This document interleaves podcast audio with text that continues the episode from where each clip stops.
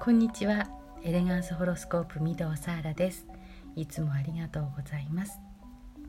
え先日えトークライブをしたんですけれども聞いていただけましたでしょうか、え、フローラアカデミー認定講師のね、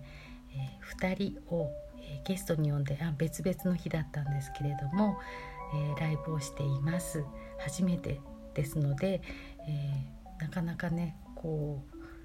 緊張した中でえー、収録をしたんですけれども、えー、ご参加いただいた皆様ありがとうございました、えー、記録をアーカイブしてありますので是非あの後からでもお聴きくださると嬉しいです。はい、そしてですね、え、それに関してなんですけれどもお便りボックスに、えメッセージをいただいておりますのでご紹介します、え美穂さんとのライブ配信夕方気がついて聞きました。消されていなくてよかったです。危ない話ってどんなだろうと思って聞いていましたが私にとってはうんうんと共感できるお話ばかりで楽しかったです。配信してくださりありがとうございました。美穂さんがおっしゃっていた犯罪を犯した人がなぜそうなったのかが気になる。その人がそうするしかなかった理由が気になるといった話はとても興味深かったです。というのも私の場合特に身近にいる子どもたちにそういった感情を抱くからです。時には悲しい気持ちが細かにわかるような気がして私が辛くなることもあります。ですがこれはみんなが同じ感覚ではないんだなと今日気づくことができました。貴重なお話が聞けてよかったです。最後にサーラさんへ私が念を飛ばしていたらごめんなさい。今は無事すっきり前を向いております。感謝と愛を込めてメリークリスマスということで一杯のコーヒーと一緒にこんなメッセージをいただきました。ありがとうございます。念はね、えー、この方からではないです。大丈夫ですよ。はい、私ね念がね飛ばされていることすらね気がつかないぐらい鈍感だったんですよね。うんえ、エネルギー哲学を知ってあこれはこういうことなんだなってね観察を続けていくうちにやっと分かってきたことそれから本当にまだまだ分からないこともたくさんありますけれども最近気がついてびっくりすることも多々あります。はい、えー、そしてですね、えー、美穂さん、えー、元警察官で、えー、県霊能者の、えー、榎木美穂さんとは、えー、あのこの後ですね、えー、この後というのはライブを撮った後なんですけれども、えー、ちょっとやり取りをしていて、えー、やはりね、えー、子育て中で子どものことがあの心配な方、えー、子どもが被害者加害者になった時に、まあ、どうしたらいいのかなっていうことねそういうことをねご心配されている方っていうのもいらっしゃると思うんですよね。まあね、えー、子育てって常に不安がつきものですから、えー、そういう方に向けてクローズドな場で、えー、私たちねトークしてみたいなというふうに思っています。え実はあの少し有料の、えー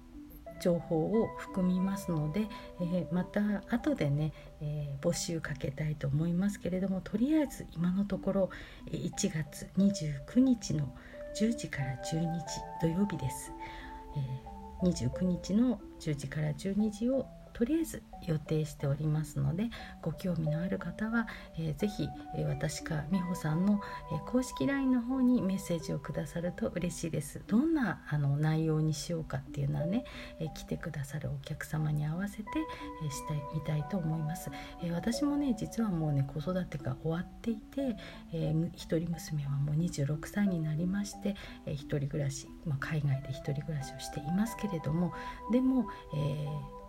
特にあの小学校の頃ですね保育園と小学校の時っていうのはあの私と娘との親子関係が良好であると私は思っていたけれどもでも外の人から見た時にはいろんな見方をされたしいろんな言い方をされたっていうこともねありまして、えー、なかなかね子育てってねやっぱりねあの難しいものがあったように思います。はい、ですので、えー、そんな私でもね、えー、皆さんのお役に立てる情報を、えー、持っていると、え確信しておりますので、えー、ぜひ、え、楽しみに聞きに来てくださると嬉しいです。はいということでですね、え、今日の、え、本題はまだ、えー、次これからなんですけれども実はあの前世鑑定なんですが、え今日27日ですけれども最後のお客様を、えで終了いたしました。こちらの方はまたまとめとして、えまた、えトーク、え取っていきたいと思うんですけども今日はですね、えー、実はね申し込みを、えー、してはいるんだけれどもなかなかですね予約というところまで、まあ、日程のお約束ができないという方が、まあ、一定数いらっしゃるんですよね。そういう方に向けて、えー、ちょっと辛口かもしれませんけれどもメッセージを残したいと思って、えー、撮ります、えー、タイトル「時間に追われて自分のやりたいことがやれないんです」というあなたへ。はい、えー、私ねこれを書いたのが日曜日の朝だったんですけれども、え、日曜日の朝起きてから窓を開けましたか？もう寒いですよね今ね、えーえー、お天気が悪くても5分だけでもいいえ3分でもいいので家中の窓を開けましょう。冷たく新鮮な朝の空気が通ります。家は住む人の健康を守ります。家中の空気が入れ替わると住む人の気分まで変わります。気の流れが良くなるので寒がりの私も毎朝頑張ってやってるんですよ。